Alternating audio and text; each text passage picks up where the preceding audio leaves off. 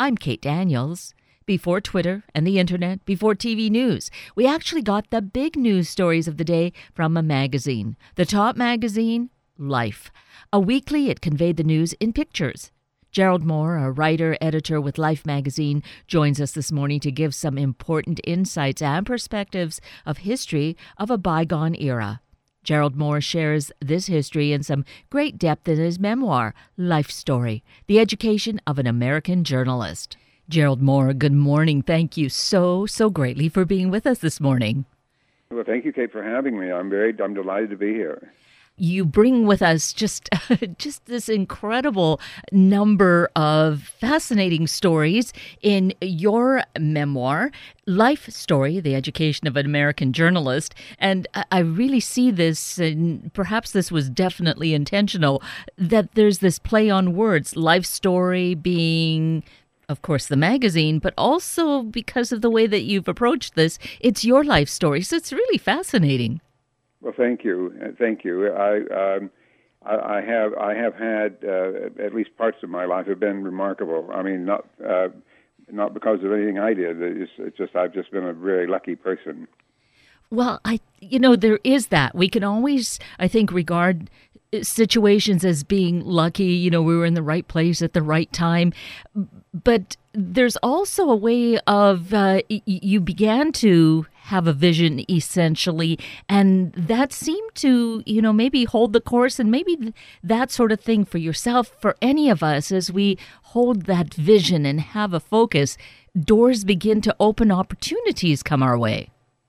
Well, it's it's true. I mean, I think a, a good example of that was. Uh, when I, I wanted to get the uh, life stringership in uh, New Mexico, that's a stringership is a sort of part-time local correspondent for national magazines, and a, a good friend of mine had the stringership and uh, and resigned it, and um, I uh, very much wanted it, so I I called the uh, Los Angeles bureau to ask if I could have it, and they said, well the the man that you need to talk to is on the floor of the GOP convention in San Francisco. Uh, this was in '64 when they were about to nominate Goldwater, and I, without really uh, giving it very much thought, I said, "Well, this is very, very important. You have to get him off the convention floor so I can talk to him."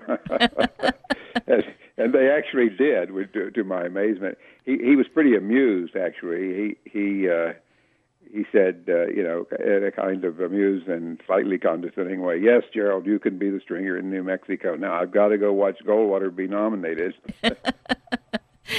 and so in your experience of doing that were you feeling that this was important? You didn't feel that oh well you know he's doing something that's really critical at this time uh, just let him know to call me?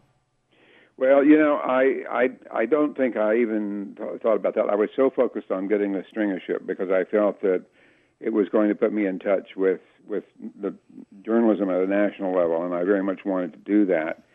Um, and I I I don't know. I just I didn't uh, didn't think. Well, you know, I'm going to be bothering him. I I think probably the assertiveness of getting him off the floor may have also helped convince him that I was the right guy to be their their man in New Mexico. Yes, absolutely. That's the kind of thing you never know how your passion then is going to be interpreted or how it actually really makes that impact for accomplishing the next step in your journey in your career. Uh, true, absolutely true. Um, and uh, the, I think a, a, a, good career is a combination of, of some really lucky breaks, but also of having the, I think you were used the word vision to to see a break and to take advantage of it when it's presented to you. I, you know, I could have just said, "Oh well, uh, I'll call him next week sometime and see if if maybe I can have the stringership, and it probably would not have had the same outcome. You know, I would agree with you that there was just kind of that nonchalant uh, approach is not the kind of passionate, determined, focused person they they would want for this kind of position, particularly. I I think that's true. I do. so the thing, just kind of in general, then, in terms of of your life, of life story of uh, the kind of message that this can project to other people, you know, at various stages of their career, certainly though to young people, because for you, you it's not as though this was a dream as a as a kid that this is what you wanted to do. Just to know that sometimes we kind of stumble around not sure of of where we're going and then the real critical role that teachers can play in our lives well, the, I yes. Um, some people know when they're 12 they they want to be a doctor, or they know at 14 that they want to be an actor. And I I didn't. I I I wanted to be everything, and and and I wasn't sure that I wanted to be anything. Um, you know, I I went to my father once for counseling on this, and and I said, well, I'd like to be a lawyer, and he said. Uh, lawyers spend a lot of time doing really boring work, and I said, "Well, uh, maybe I'll be a doctor." And he said, you want to spend your life with sick people? And I said, No, I'll be a psychiatrist. He said, You want to spend your life with crazy people? um, he wasn't very helpful in uh, in his uh, vocational counseling. But so I found myself at age 24 not really sure uh, what I should do, and uh, and then kind of having an epiphany that um, that being a reporter, being a newsman, being a journalist was was was suited to me. I was I was curious. I was nosy. I, I liked to find out about things. Um, I, I liked the lack of routine that that journalists had, and and I was lucky enough that I knew um, a, a childhood uh, acquaintance was a was an editor at the local newspaper in Albuquerque, and and I called him, and they happened to be looking for people to uh, to go to work there, and uh, he invited me down. I had I had worked on the on the Albuquerque Police Department as a as a patrolman for two years while I finished college, and uh, and I didn't really think that that had anything to do with journalism. And to my astonishment, the editor said um, during my interview said, "Well, I I think that policemen and and reporters do a lot of the same things. They investigate things and write reports. Did you write a lot of reports on the police department?" And of course, I said I wrote tons of reports. a big part of the job, right? Well, actually, it is. You don't think about uh, policemen writing reports, but uh, and they and policemen don't love writing reports for the most part, but they write a lot of reports, and they're important because they become part of the record that um, that guides uh, sometimes criminal prosecutions and defenses and and so forth. And the thing that's interesting as to how all of this tr- evolved for you. And I think, again, is a, a great lesson for any of us to see that these decisions that we make you, you worked at the police department because it was going to support your being able to continue going to school because of the shift work and the time to be able to study kind of thing so you would not think, okay, this is definitely going to be a critical point, a, a good stepping stone toward a career in journalism. I absolutely did not think that. In fact, I, I, I guess if anything, I would have thought that that that being a policeman was a was a, a sidetrack. That was you know that the two years were just kind of marking time until I could get out of school and and then go um, pursue whatever I was going to do. It turned out that not only was it I think the editor that who hired me was um, hired me partly because um, I had I had been on the police department, um, but I also think that the experience I got in the police department was invaluable uh, to me as a reporter. I, you know, I got to I got to see people in in in uh, in circumstances that are very revealing and uh, I, I began to understand uh, sort of how things work, you know, in a way that you you don't understand um, if you're if you're just a student or or not really involved in uh, in in public affairs. So it was a it was it turned out that being on, on the police department was a was a sort of critical uh, in many ways to my um, opportunity as a journalist. Because didn't the editor even say that uh, that was critical as opposed to uh, having studied journalism? That was something that you could definitely be taught on the job.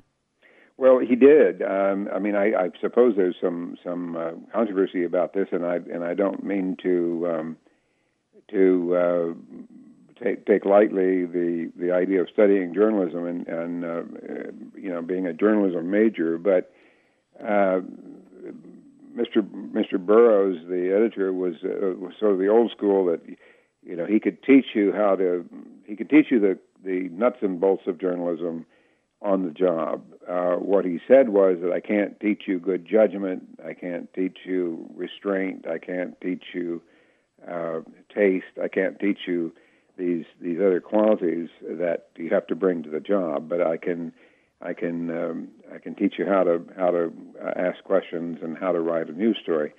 So um, his idea was that you the, te- the techniques of journalism could be learned on the job, and and that's really what I did. I you know it's it's sometimes a sort of brutal process because um, your bosses are not interested so much in being teachers; they they need somebody who can do the job. And uh, I had one instance when I misspelled a couple of words in a story and came back from lunch and the city editor had kind of jammed the story into my typewriter in a in a, in a rage, um, and you know it was humiliating, but it it made me sensitized me to uh, check my spelling before I turned stories in.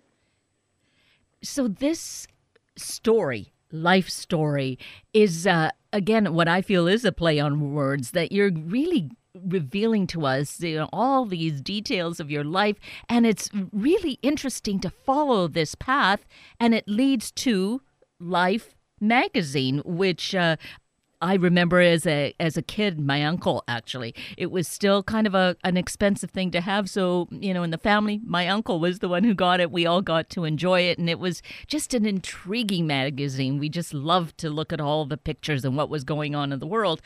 And there, you had your opportunity. You were at Life. You were the editor there. That was incredible and fascinating, considering you know the the path that we have just talked about.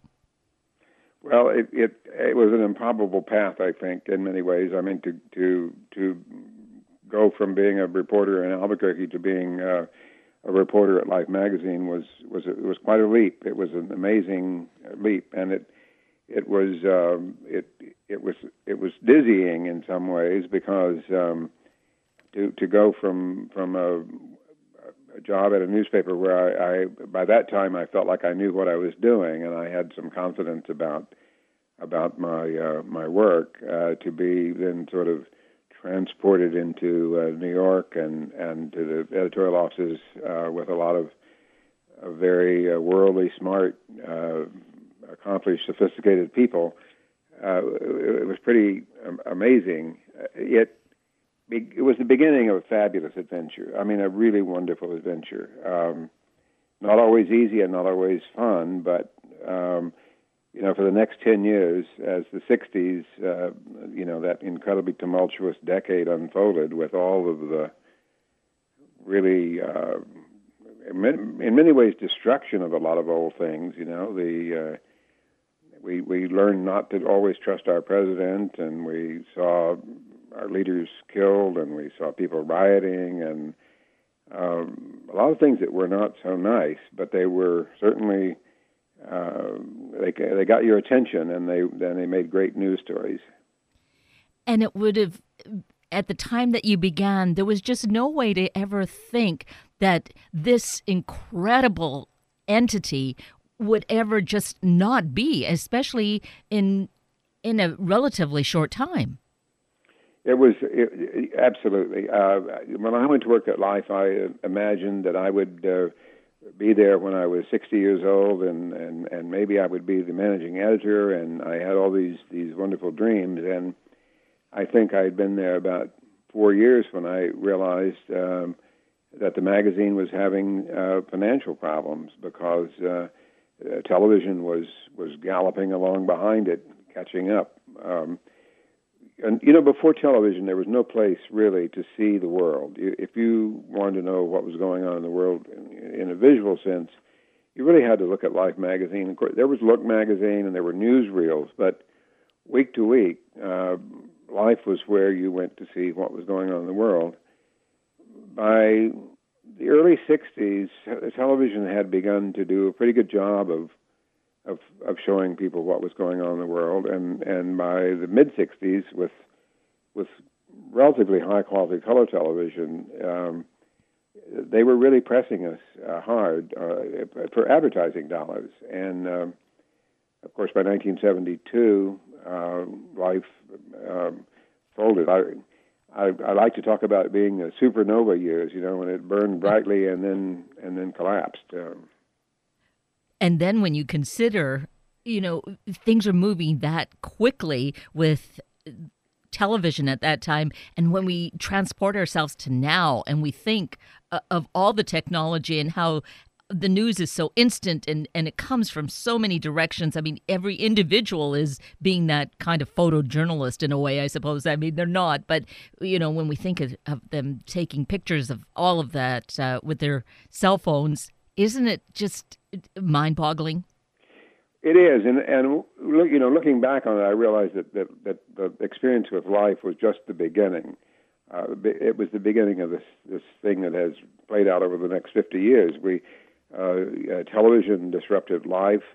Uh, cable television disrupted uh, network news. I mean, you, you remember, I'm sure, that when the three networks told you they were the last word in uh, in television news, and then along came cable, and and the evening news with with whoever uh, became a kind of secondary uh, event, and then and then the the internet came and uh, and disrupted uh, cable news. Uh, it's the tech the the march of technology uh, has just um, has been mind-boggling, and, and as you say, has totally transformed the, the, the whole process.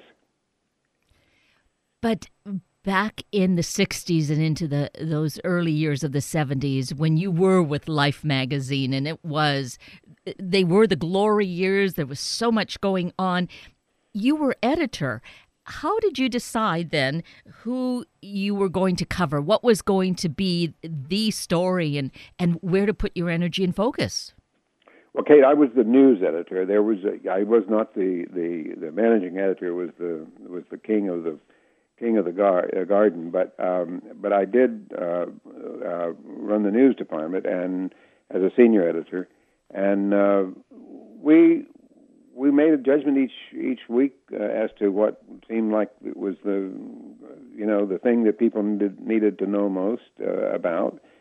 We also made judgments based on you know what would yield good pictures. We we uh, there there were some stories that were just simply didn't lend themselves to photographs, and um, we tended to let Time and um, and Newsweek and, and some of the other magazines uh, have have those. Um, not that we gave them to them, but I mean we we we sort of deferred to them to report those things, and we looked for things that we could report um, uh, photographically.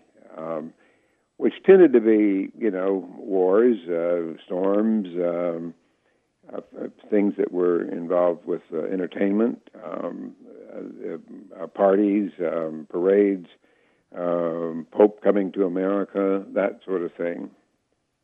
What would you say was maybe your the highlight, the most special story that you worked on that really stays with you?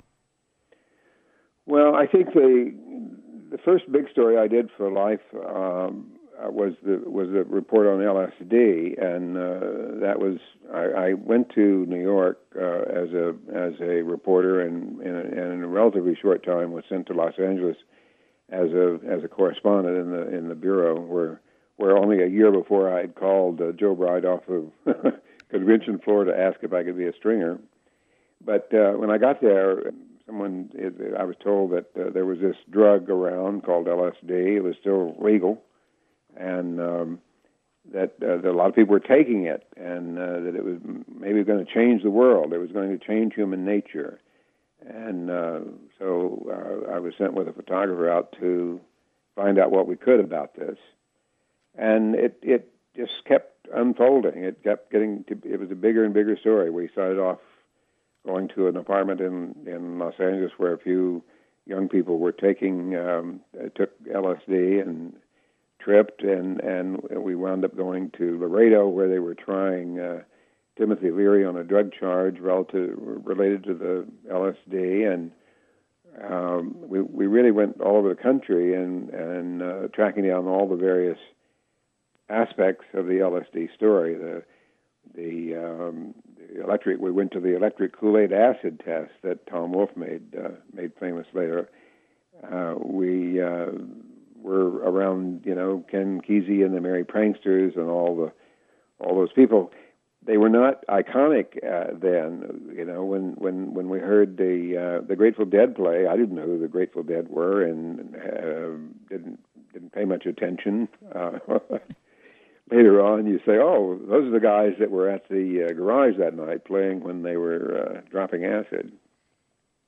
So that really, obviously, still stays very strongly with you, and and all of us are certainly, you know, even if we weren't living at that time, are certainly aware of that time, I think.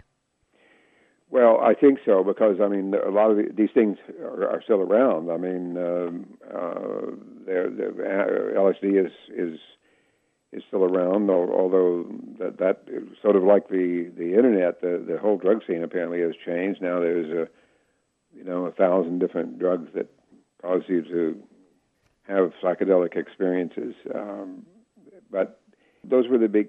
It was sort of like being there at the creation in some in some respects. You know, to be there when before anyone knew much about LSD, when it was still legal, uh, and and not really having a sense of, of where it would ultimately go, but sort of saying to the the public, you know, heads up, here's something that's going to be uh, important. There was uh, what was really key, and I think I can still in my mind uh, see the cover of Life. That was the the photographs of the massacre at My Lai. How were you, how was it to cover that to decide to do that story for Life?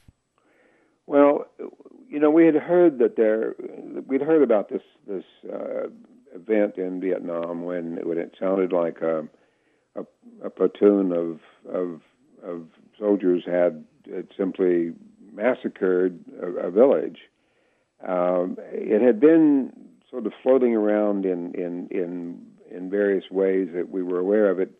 Uh, Sy Hersh had written a, an article about it. Uh, people were very reluctant to print it. They were, they were first of all, they found it hard to believe, and secondly, uh, it was very hard to, to, to pin it down. But one day, uh, a reporter from Cleveland called me and said, uh, "We've got color photographs of this massacre."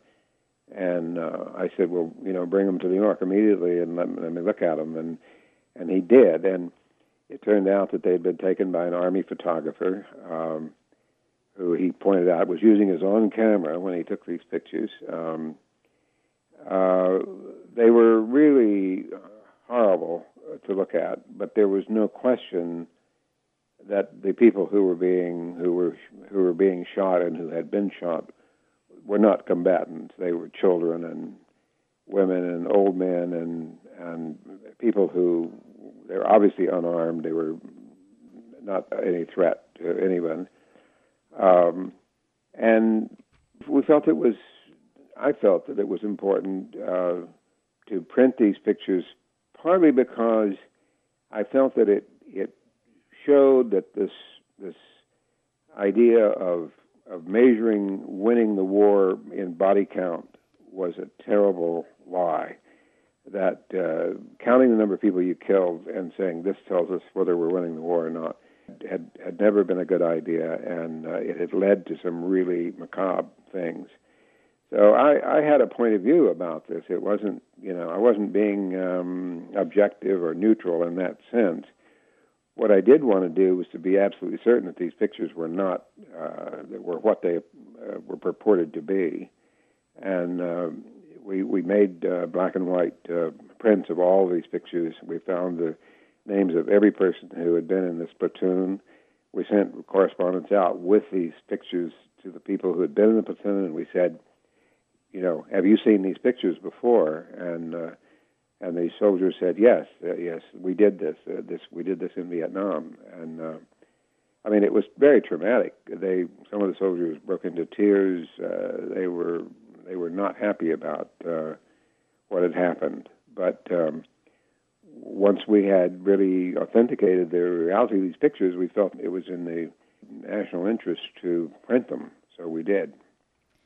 And I guess that's so key here. You were saying that you were not being neutral, but you wanted to give this honest portrayal.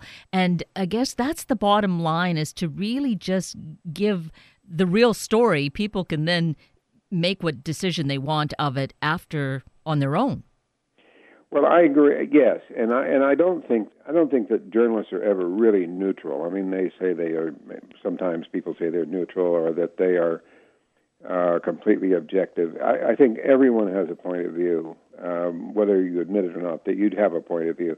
I think what's important in in journalism is that the journalism be transparent, that the reader understand where you got the information and how you got it, so that they can make a judgment about it. Um, I, I think that it's it's a it's a it's a process of being of, of honesty between the between the journalist and and the public that is critical. Not that the journalist. When I read the New York Times, I know that they have certain biases. When I read the Wall Street Journal, I know they have certain biases. But if I know what those biases are and they tell me what, what their sources are and how they know this stuff, then I can make a decision about it. And I think that's what you owe the public. Life Story, the education of an American journalist. This is so interesting. It's just uh, so intriguing to follow your path and the things that you did and the people you met. I found it just to be quite an adventure, and uh, obviously it it was very much an adventure for you, and uh, you have really relished all of the time that you have devoted in your life to writing. I have. Um, I, I, I love writing, and I and I really loved writing this book. And it's it's been a it's been a wonderful thing to sort of have it in hand. And I, you know, I'm I'm glad that I made a record of of my experience. I'm glad I made a record of the uh, experience of a journalist in the '60s and '70s. But I have to admit that I'm also really happy that my grandkids are going to know that I do more than just prune roses. Yes, that there was this huge, vibrant, uh, you know, it, worldly life that went on, and you know, meeting key figures of the time. Uh, even for yourself, living through that, that was quite an awesome experience, was it not? Oh, it was. You know, I, I mean, getting to be in an entourage with with Bobby Kennedy or with with Gene McCarthy or uh, getting to be hang out with uh, movie stars was it's not a bad thing. It was a lot of fun, uh, and I learned a lot. I had not had a very high opinion of actors until I was around some good actors, and I realized suddenly that these are you know educated, uh, intelligent people, and they what they're doing is really is an art. I mean, every actor is not an artist, but the good actors are terrific, terrific artists, and I I learned a lot um, you know, you think that sometimes you think a journalist is supposed to know it ahead of time, but I certainly didn't. I learned a great deal as as I went along. And so, actually, that brings us kind of right around to how we began our conversation. Is uh, and I think there's such a vital message here for any of us that uh, education happens as we are living life, that uh, opportunities come along, they are choices that we make and decisions are made, and look at the life that we create out of doing that. Absolutely. I, I well, you know that that old thing about I wish I had known then what I know now.